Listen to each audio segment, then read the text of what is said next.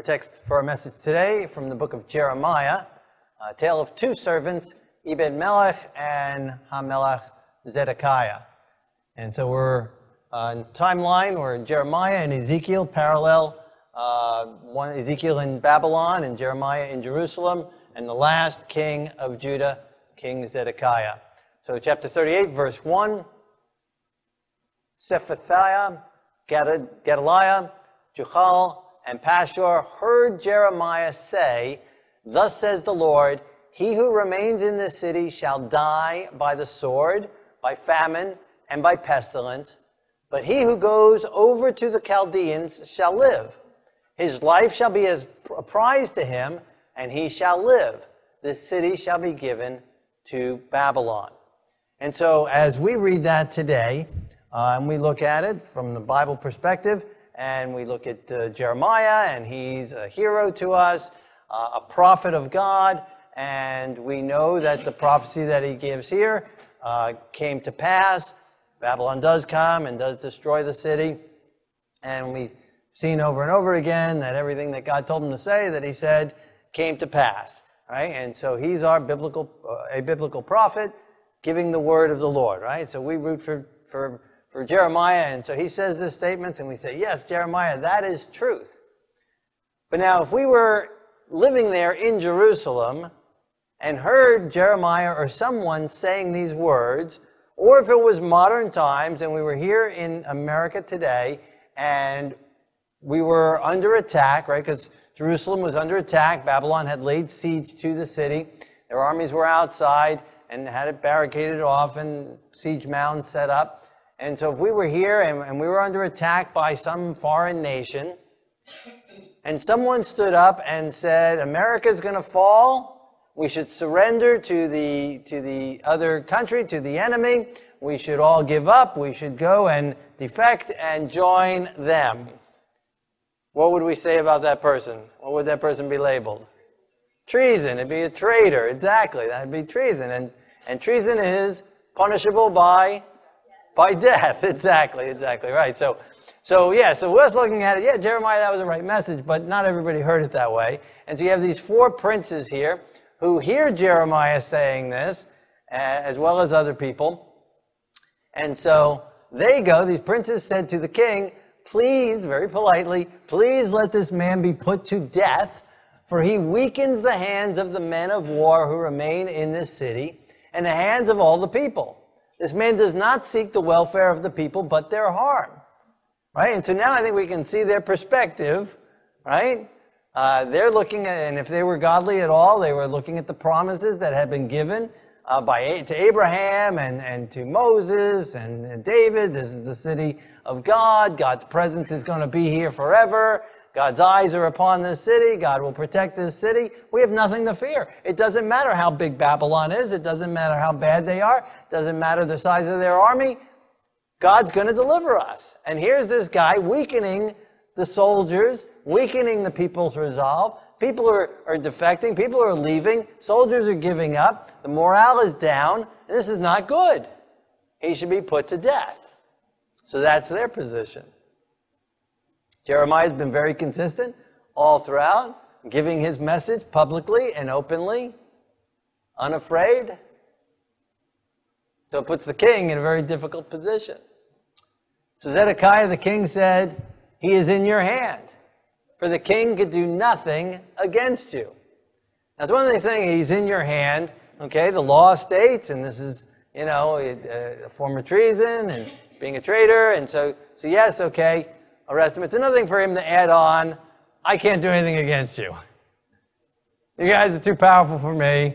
Uh, I'm a weak and vacillating king, and, um, and you guys have more influence than I do, and so I can't do anything against you. He didn't have to add that part in, but he does anyway, and that tells us a little bit about him, and, and we'll see more as we've seen, and we see more regarding him. So the princes took Jeremiah and cast him into the dungeon of Malchiah, the king's son. Now, I don't know what the king's son is doing with a, with a dungeon in his house. Uh, and they let Jeremiah down with ropes in the dungeon, and there was no water but mire, and Jeremiah sank in the mire. So this might not have been so much a prison dungeon as a well. And maybe a dry well or drying up well. It doesn't have water in it. All that's left is some mud in the bottom. And so they put him down into this well. So now you get the kind of the, the shape and the size of what he's being placed into. Probably not even enough room to lay down if he could lay down. Who would want to lay down in the mud anyway? And so he's now sinking in the mud. And so it's coming up to, who knows, his ankles, maybe his knees. He's sunk in mud, standing in mud, uncomfortable in mud. And how long can he do that for before he's sitting in the mud? Damp, wet, unsanitary, unclean, maybe disease, maybe mold, no fresh water to drink, no fresh food to eat. And this is the condition that Jeremiah is left there for him. And so not only these princes want him the death, and that's what they asked for, but they're looking for a slow, painful, starving, sickness type of a death to come upon Jeremiah. They don't want to just shut him up. They don't want to just do justice according to the law. They are bringing revenge and, and, and, and discomfort and pain, a painful, slow death upon Jeremiah, and they leave him in this dungeon. Not a good situation. Now, through this, we don't hear Jeremiah recanting. I promise I won't, I'll, I'll be good. I won't say anything anymore. Just let me out of here. They let him down, tie ropes on him. He probably got rope burns from that experience, getting let down. And so now he's in pain and, and um, and suffering, and I, I doubt they took him kindly and friendly out there. Might have dragged him and or beaten him, uh, tossed him down into this well, this pit. Ebed Melech, the Ethiopian, a eunuch in the king's house, heard that they had put Jeremiah in the dungeon. Ebed Melech said to the king, My lord the king, these men have done evil to Jeremiah the prophet he is likely to die from hunger in the dungeon, for there is no more bread in the city. So the, the, the not like a state prison where they provide three meals a day, you know, or anything like that, and a soft bed, uh, and a television set, or anything like that. They, they, you'd have to have someone bring you bread, and even if Jeremiah had some friends, and we only know maybe one or so that's been mentioned so far, Baruch, um, that have stood with him, faithfully, he doesn't have any bread to bring them, even if he could. The only people who have bread are those who have influence and money and power. And so he's very boldly, this man's going, Ebed Melech, and that's probably not his name. Ebed Melech means servant of the king. So it's really more description. A servant of the king who happens to be an Ethiopian, and he's a eunuch as well, and I doubt that was by choice. And so he very well could have been some type of a slave taken from Ethiopia under some kind of a trade deal or something, or he owed money to someone or something, and somehow gets sold through the rank, ranks and, and uh, is made into a eunuch so he doesn't try to escape, and so that he's submissive and, uh, and he's a servant to the king. Now, for him in that position, in that role, to come before the king, and to call these princes, say what they're doing, call them out, and say what they've done is evil. It's not only just speaking on behalf of Jeremiah, but speaking against what these princes have done and how they're doing it, and that they're starving him to death. That's enough in itself to get him in trouble. So, with boldness, revealing wrong, as well as pleading a case for right. And he's coming before the king to do that. Now, that very well could get him killed. It can get him killed by the king just for coming and speaking in behalf of the king regarding a prisoner or a traitor. And then these princes aren't going to be happy. He's not only speaking in behalf of Jeremiah, but he's speaking against them. So he's putting his life in danger, but he goes anyway, boldly before the king. Meek, meek no now, meekly and humbly, but with a boldness also. And that's what true meekness is boldness before men, weak before God, humble before God. And so he comes and pleads Jeremiah's case and asks for him to, to, to help him out, to take him out of the dungeon. And so while he's a eunuch and a servant to the king, he's really a servant of the King of Kings. He's the true servant here. And we all serve someone, and he is serving, yes, the king, but he believes in Jeremiah. He doesn't go call him just Jeremiah, but he calls Jeremiah the prophet. So he believes the message of Jeremiah. He acknowledges him as a prophet. He doesn't call him Jeremiah the traitor. And just speaking in his behalf, just out of humanity, well, we should, he shouldn't die that way. You know, he's a traitor, so we should just execute him, but not starve him to death in a wet, uh, damp, muddy uh, hole in the ground. Uh, but he calls him a prophet. And so he believes, he believes the message, and yet he comes before the king, risking his life and standing up for right and, and goodness. So the king commanded Ebed Melech the Ethiopian, Take 30 men with you and lift Jeremiah the prophet out of the dungeon before he dies.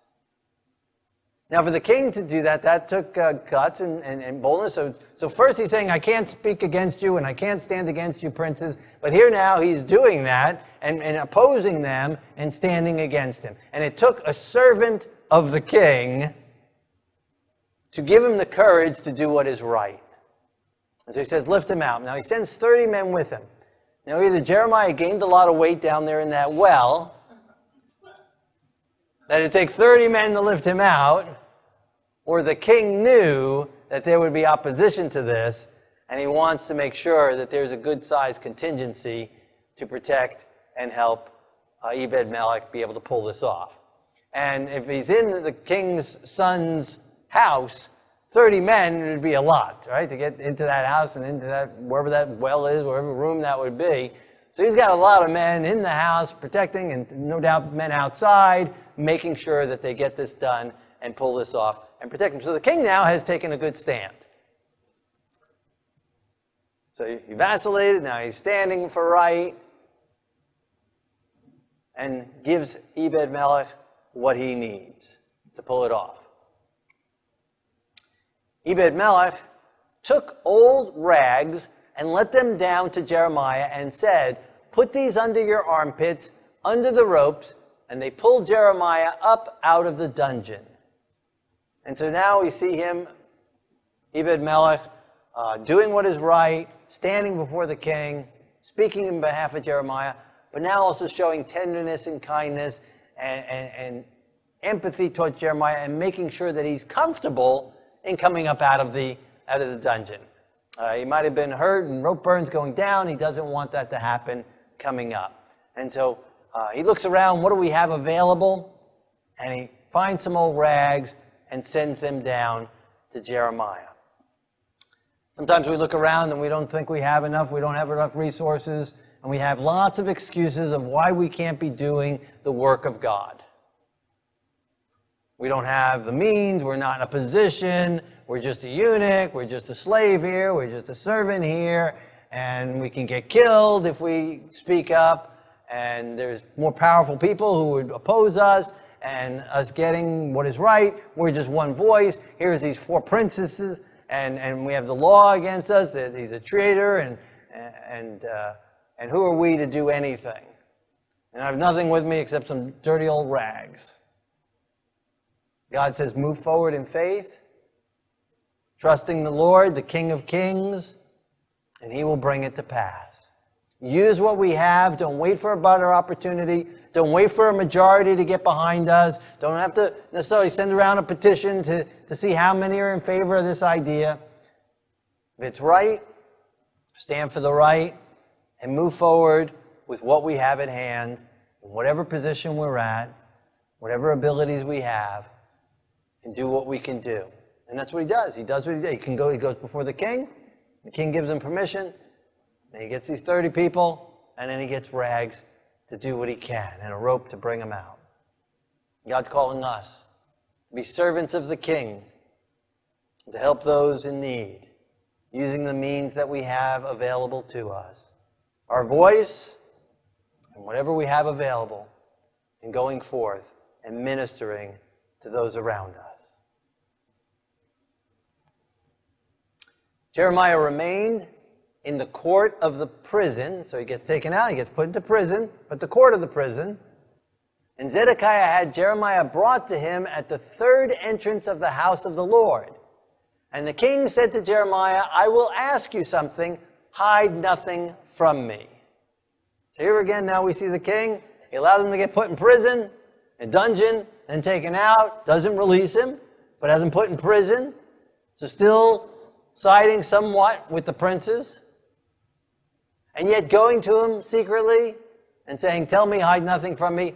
What is the word of the Lord? What, what do you have to say? Tell me, I want to hear from myself. So he's going and he's seeking from Jeremiah truth. Jeremiah said, If I declare it to you, will you not surely put me to death? And if I give you advice, will you not listen to me? Jeremiah is straight out, you know, no fear. This is truly no fear. This is not just stupidity. This is not just brash. This is not just, uh, you know, out of anger. He's just telling the truth. You have, I've been speaking for all these years now. I've been given a consistent message from the Lord. You haven't listened thus far. What should I think you're going to listen now? Why do you want to hear it again? Won't this just, you're trying to get me to try and entrap me? You want me to say it before you so you have evidence that I'm a traitor and, and, and speaking treason against you and against this city? And telling people to defect to Babylon? Then you can put me to death? Is that what this is about? Or do you just want to hear it again and then you're not going to listen anyway? Right, Jeremiah could have said, well, King, what do you want me to say? I'll say whatever that gets me out of this prison. Thank you for taking me out of the dungeon. Thank you for delivering me. I'm very hungry, and if you give me another piece of bread, I'll say whatever you want. It'll all go well with you, King. Whatever you want to do, it's a good idea. I'll back you on it. That's not what he says. Jeremiah knows he needs to speak the word of the Lord. God's truth doesn't change. God's truth is not up for discussion. Zedekiah swore secretly to Jeremiah, As the Lord lives, who made our very souls, I will not put you to death, nor will I give you into the hands of these men who seek your life. These are very real situations. Right? Ebed Melech had real people that he was facing, a real threat to go to the king. Could be death could be his imprisonment. Jeremiah is facing real people who can put him to death, real enemies there. We're not talking about, you know, just possibilities, but realities. Not just circumstantial fears, but real fears based on reality of who was in influence and who could do what they want to do and threaten to do. And the king's partner, don't worry, I won't turn you over. Jeremiah said, The Lord God of hosts, the God of Israel, says, If you surrender to the king of Babylon, your soul shall live. This city shall not burn with fire. If you do not, this city shall be given into the hands of the Chaldeans. They shall burn it with fire, and you shall not escape from their hands. So he just lays it out there. You got two choices, King. A right choice and a wrong choice. Surrender or don't surrender. If you surrender, he gives them a promise, he gives them hope, and he gives them a warning as well. Again, we see that consistently throughout the Bible. A promise and hope for doing what is right, and a warning and a punishment for doing what is wrong. Again, this doesn't sound like a message of the Lord. Why was going to God allow, why would God allow the city to be destroyed? We have all these promises in the Bible of God's protection. But we also have from Moses and many other writers warnings against turning from God. And if we turn from God, God promised also the warnings that the city would be destroyed and the people would be destroyed and we would be scattered among the nations. So Jeremiah is also speaking from prophetic instruction of the Word of God because they were disobeying and were not following God. And so the end result is going to be the destruction. So he gives the king two choices serve the Lord and live, surrender to the king of Babylon, like God is saying, or don't. And you're going to lose your life and lose the city. The city will be burned. Tough position puts the king in. Zedekiah said, I am afraid of the Jews who have defected to the Chaldeans. At Least they deliver me into their hand and they abuse me.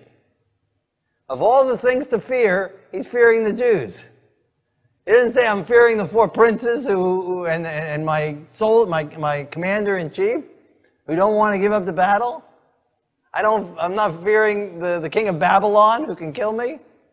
I'm fearing rather the Jews who've already gone over to Babylon. Who are not happy that we haven't surrendered earlier. Who are not happy that we have resisted. Who are not happy that, that the city has people have been starving to death and that people have died in the battle and war.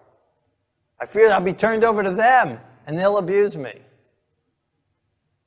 And that no doubt was a very real fear as well as well as the four princes, as well as the uh, commander in chief of the army, as well as what, who knows what the king of Babylon would do to him. So he had some very real fears in front of him as well. But he has Jeremiah promising him all's going to go well. Jeremiah said, They shall not deliver you. Please obey the voice of the Lord, which I speak to you. So it will be well with you, and your soul shall live. So now we see Jeremiah going even the extra mile. All right, he gave him the message, he gave him the word of the Lord. Because the king asked for it, God impressed him to give it. But he hasn't given up. He's now pleading with the king for the king's sake. Now, Jeremiah could have had a lot of reasons not to want to help out the king. king hasn't been nice to him all along and caused lots of problems to him. He could have still been aching from being thrown into the dungeon. Things were still not great. He still was in prison. And we don't see Jeremiah in any of this conversation asked to be released from the prison. He's pleading for the king. Please obey the voice of, voice of the Lord and surrender to the king of Babylon. God needs to give us that kind of message. Not only a message of truth, but with love and a concern for the one we're giving the message to. Truth is good, truth is fine. But truth without love is not so much truth. We can speak like the, the voice of men and of angels, but if we have not love, nothing but a tingling cymbal Nothing. It needs to be accompanied with love. And that's what God gave to Jeremiah. It's miraculous. It's not in his own strength. God transformed Jeremiah. Ebed Melech to go before the king, that was miraculous. God did that in his life. God transformed him. And that's what God wants to do in us and through us. We face very real fears like the king is facing here. We have very real decisions to make in life. To follow the Lord, which will bring uh, against us opposition. Opposition from those who aren't following the Lord. Opposition from those who are professing to know the Lord and yet are not following the Lord. Opposition from like the kings of Babylon who just flat out are not following the Lord. Opposition from those who used to follow the Lord but who defected to the king of Babylon. Very real oppositions we face in following truth, following the Word of God. Very real fears, like in the story Bob read earlier. We threatened with our job if we follow the Lord and keep the Sabbath. Very real fears that if we give tithe and offering to the Lord, we won't have enough to make it the rest of the week, the rest of the month. How can we go further with less? Some very real fears. Maybe from our boss, maybe from our financial advisor, maybe from our spouse, maybe from our children, maybe from our parents, maybe from our friends, work associates, people at school, people we know. We let it be known that we're following the Lord, people in our neighborhood knew, people in our community knew, people at work knew our stance for the Lord? Would they treat us differently? How would they look at us? What would they say about us? Some very real fears because it's not a friendly world right now. Ebed Melech, a servant of the king, served the Lord God. Who is Zedekiah the king serving? Who is he going to serve? being presented. Follow the Lord and receive life. Your soul shall live. Work against the Lord, and it won't go well with you. You will perish. Who's he going to serve? And the same question is for us. We're all servants to someone. We're either going to serve the Lord. What was it, uh, Bob Dylan? You got to serve somebody, right? Whether to serve the Lord or serve the devil. Everybody's got to serve somebody. Either we're serving the Lord or we're serving self. If we're serving self, then we're serving the devil. If we're letting our fears get in front of us, we need to fear the Lord and not fear people, not fear circumstances, not fear situations, even if they're real fears. I'm talking just imaginary fears, which there's plenty of those, but real fears. Face the real fears, regardless of the circumstances like an Ebed Melech, like a Jeremiah. Surrender the fears to the Lord, surrender the selfishness, accept the Messiah's sacrifice in our behalf, let Him forgive us, let Him transform us. Because we're all born serving self. That's how we are, that's our nature. To become like an Ebed Melech, to become like a Jeremiah, it's a miracle of God. It takes a transformation it takes confession of sin and surrender to God, the true King. Allow Him to remove the fears out of our minds and hearts, even if they're really still there physically on this earth. To remove the self, to remove the concern about our own welfare over God's truth. Accept His forgiveness, accept His sacrifice in our behalf, accept His cleansing accept His Holy Spirit, accept His power to move forward boldly, following the Lord. Whether it means prison, rejection, becoming a servant here on this earth, whatever it means, to serve God, to save our souls.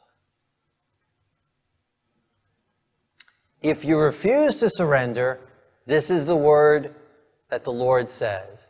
All the women, your wives, and your children who are left in the king of Judah's house shall be given to the king of Babylon's princes, and you shall cause this city to be burned with fire. Surrender, and you will save your soul. You won't be handed over to those who want to hurt you. But if you don't surrender, your wives, your daughters, your sons are going to be given over to the princes of Babylon. And the city's going to be destroyed. Heavy responsibility. It's coming down to one person's decision whether to save the city or not. Now we know, historically looking back, Zedekiah did not, and the city was destroyed. Jeremiah was right. What would have happened? What would have history been written? What would have taken place if Zedekiah had surrendered to God and thus had the boldness and the faith and the courage to surrender to the king of Babylon. He would have been spared. Jeremiah is promising the city would have been spared. I don't know what God would have done and put some other king in in place of him. Something would have happened. Would have sustained the city somehow, and the devastation wouldn't have taken place. And Solomon's temple might have been able to remain until the coming of the Messiah. All history and all prophecy would have been different. All of it laying on the shoulders of one person. And King Zedekiah wouldn't even had this opportunity, this one-on-one with Jeremiah, if it wasn't for one person, Ebed Melech, the Ethiopian, who had been made a eunuch, stepping forward by faith. Somewhat nobody, as all of us are. And yet God can use all of us to influence and have an effect so that one person can make a decision that can change history one way or the other. We think our influence, we don't have any influence, we don't have any impact on this world. What can we do? Who are we? But we can talk to somebody. And that influence might eventually get to a point of putting someone in a position that can radically change history for a lot of people in a lot of ways. In this situation, it was one person to one person. And we might be in a position to do that as well. A letter to someone in influence, prayers for someone in influence, witnessing to someone, and we don't know who that person knows who down the line. God calls us to be faithful. And our faithfulness can impact the world for good. Zedekiah said, Let no one know these words, and you shall not die. If the princes hear that I talked with you, and they say to you, Declare what you and the king said, we will not put you to death, you shall say, I made my request before the king that he would not make me return to Jonathan's house to die there. So the king says, "Don't tell him about the part, you know, you know, just tell him that you didn't want me put back in the dungeon. Don't tell him the part about me asking what God has to say to you. That part leave out. Just give him this part of our conversation." All the princes came to Jeremiah, so somehow they heard that a conversation took place. They had the, the drones going out there and cameras all over the place, you know. And they told them, according to all these words that the king had commanded, so they stopped speaking with him, for the conversation had not been heard. So Jeremiah obeyed the king. He just told him the part of the conversation about not getting put back in the dungeon.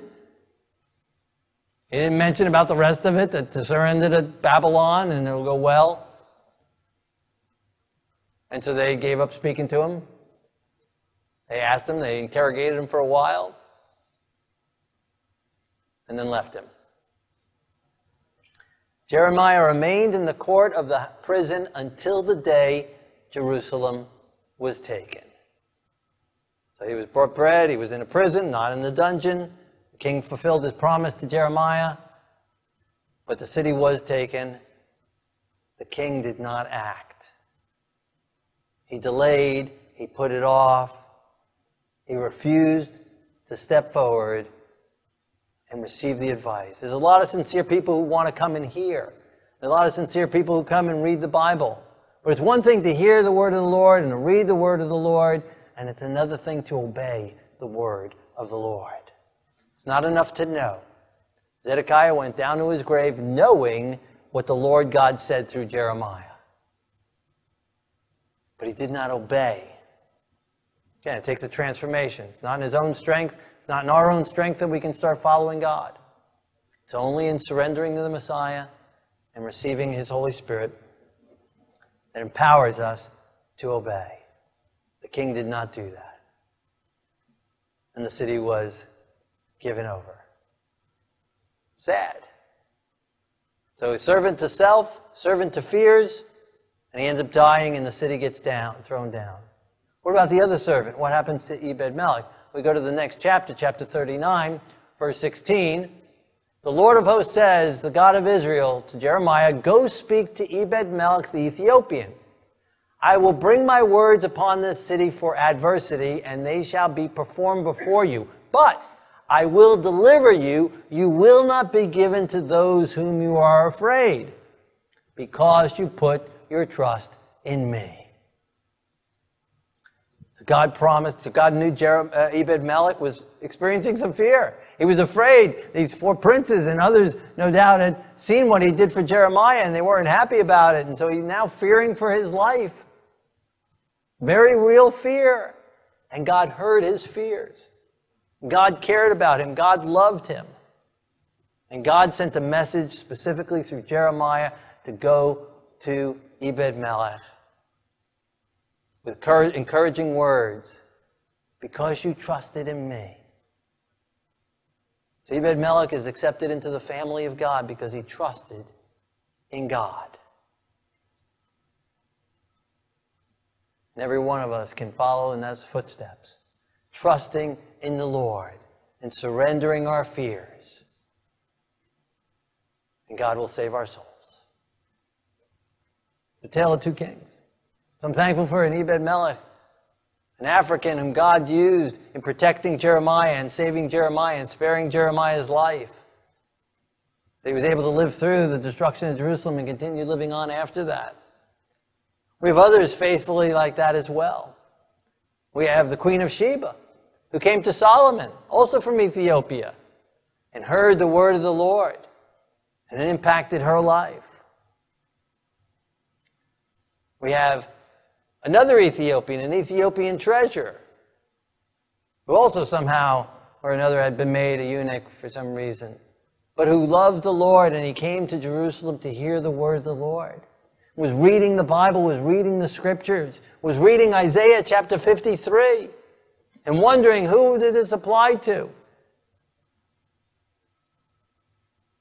And God sends Philip to go and speak with him and lay out the prophecy regarding the Messiah, pointing to the Messiah.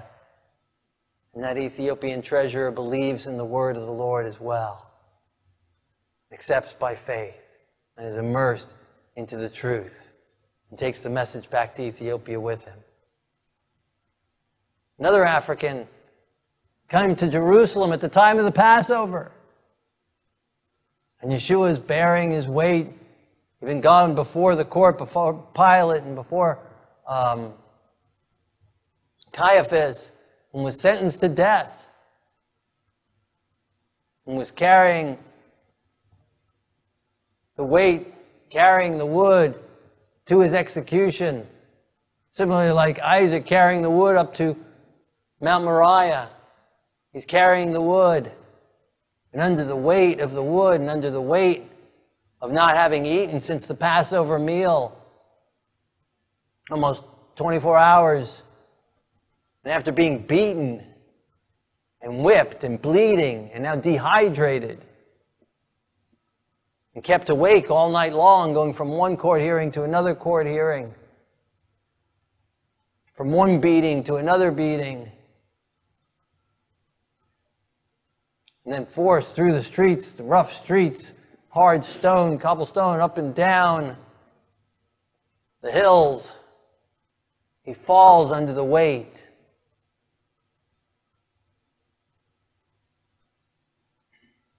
One of the soldiers grabs an African man and commands him to carry the wood to Calvary, where he'd be, where the Messiah would be killed, where Yeshua would be killed. And God used him carry his weight, carry the Messiah's burden. And as God uses us in ministering to others, we're ministering to the Lord. What we've done to the least of these, we've done unto God. And here this man had the privilege of having carry the weight for Yeshua. And as we move forward in faith, trusting in the Lord, God can use us as well. So we have three, four examples there of Africans in the Bible stepping forward and becoming part of the family of God in faith and believing. And there are many people today as well, many from Africa and all parts of the world, from Korea, and Philippines, and all parts of the world, God's bringing a family together, Jews and Gentiles together. Unfortunately, today there are some that don't as well, some that who should. There are many Jews who stood with Martin Luther King Jr., marched with him. And yet, unfortunately, today, and yet there's many, again, many who do love the Lord and, and, and favorable towards the Jews, Jewish people and the cause. But there are many who don't. There's Louis Farrakhan, an African Muslim who's just totally, horribly anti Semitic. Has a newsletter he publishes and puts out and speaks in places and calls the Jewish people apes and pigs and all kinds of horrible things and blames all the troubles of the world. There's even a joke two uh, Jewish men sitting on a bench, both of them are reading, and one's reading uh, just a regular newspaper, and the other's reading one of Farrakhan's newsletters. And the one Jew's reading the newspaper, he says, Why are you reading that trash? He says, This is not trash, this is good stuff. For, what are you reading? The guy says, Well, here, it says there's a war here, and, and there's uh, economic crisis here, and there was a murder here, and there's a theft that took place here, and, and all this stuff. And the other guy says, See, you got all bad news. I'm reading all good news. Look, it says here the Jews control the banks, the Jews control Hollywood, the Jews control the government, Jews control everything. See, it's all good news. But that's the kind of stuff he prints. All these conspiracy theories that control everything and ruling everything and the, the problems of everything. But not only that one individual, he is spoken with and, and praised by Jeremiah Wright, who was the minister of the previous president, President Obama. That church, Jeremiah Wright's church, voted Farrakhan Man of the Year. There's a picture with President Obama prior to becoming president with Louis Farrakhan. That picture was taken again before the election and yet it was suppressed until just very recently. The person who took the picture knew what kind of effect it would have on the election, so he hid the picture, did not show it until just recently, over eight, nine years later. People of the Black Caucus in Congress.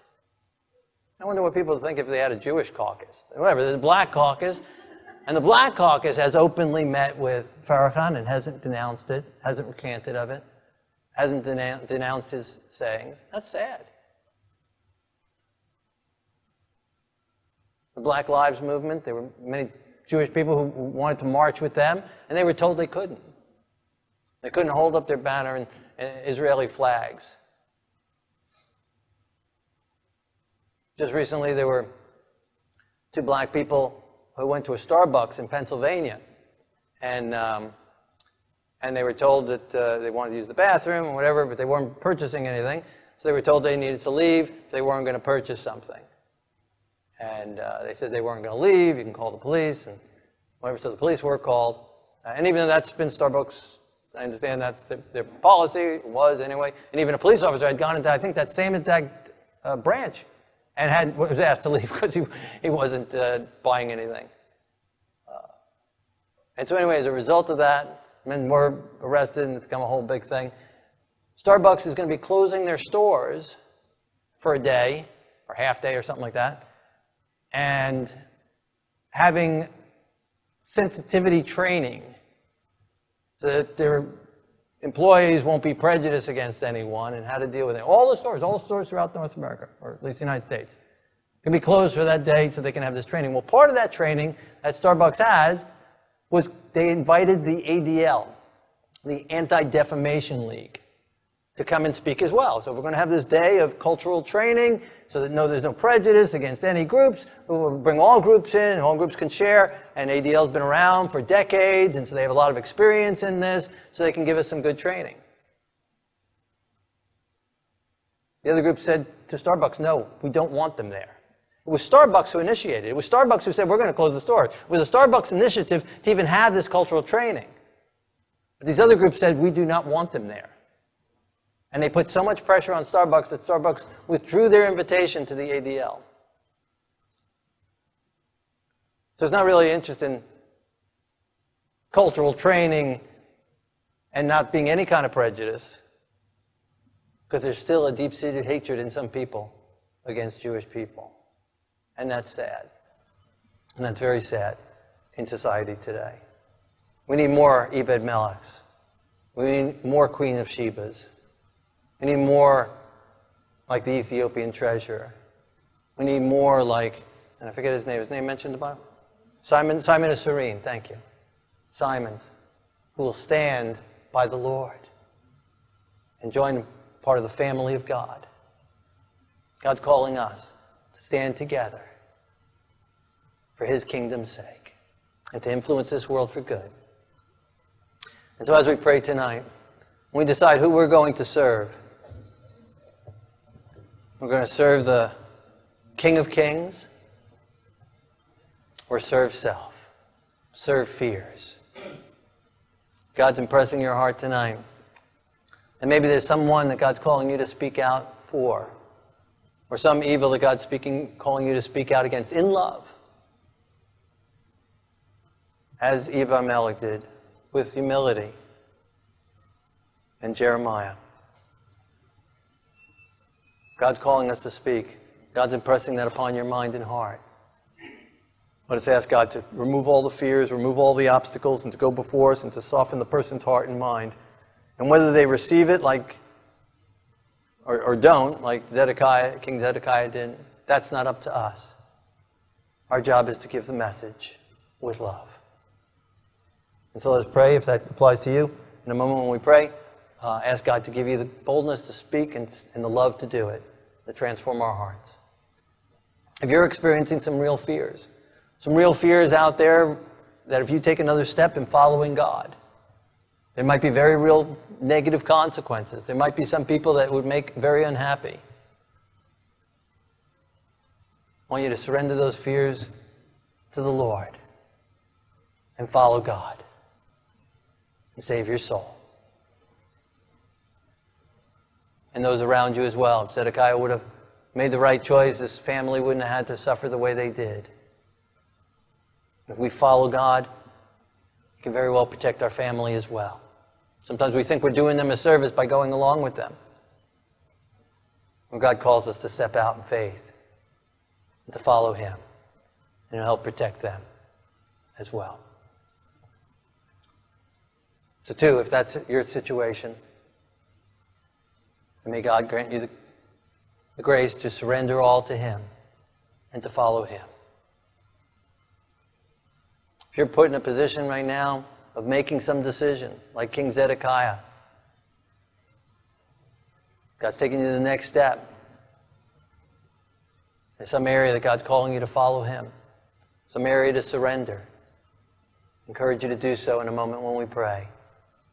To give all to Him, to let God work, to let God work mightily in your behalf.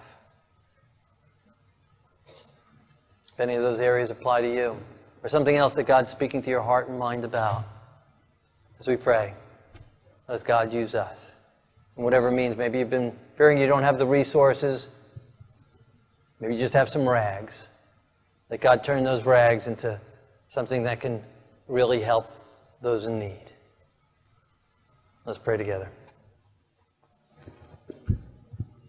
Our Lord and our God, King of the universe, we praise your name. And we are thankful for faithful people like Ebed Melech. His name is written in heaven, even if we don't know it here. His name is written in your record books. Thank you for faithful people like Jeremiah. Lord, make us that as well.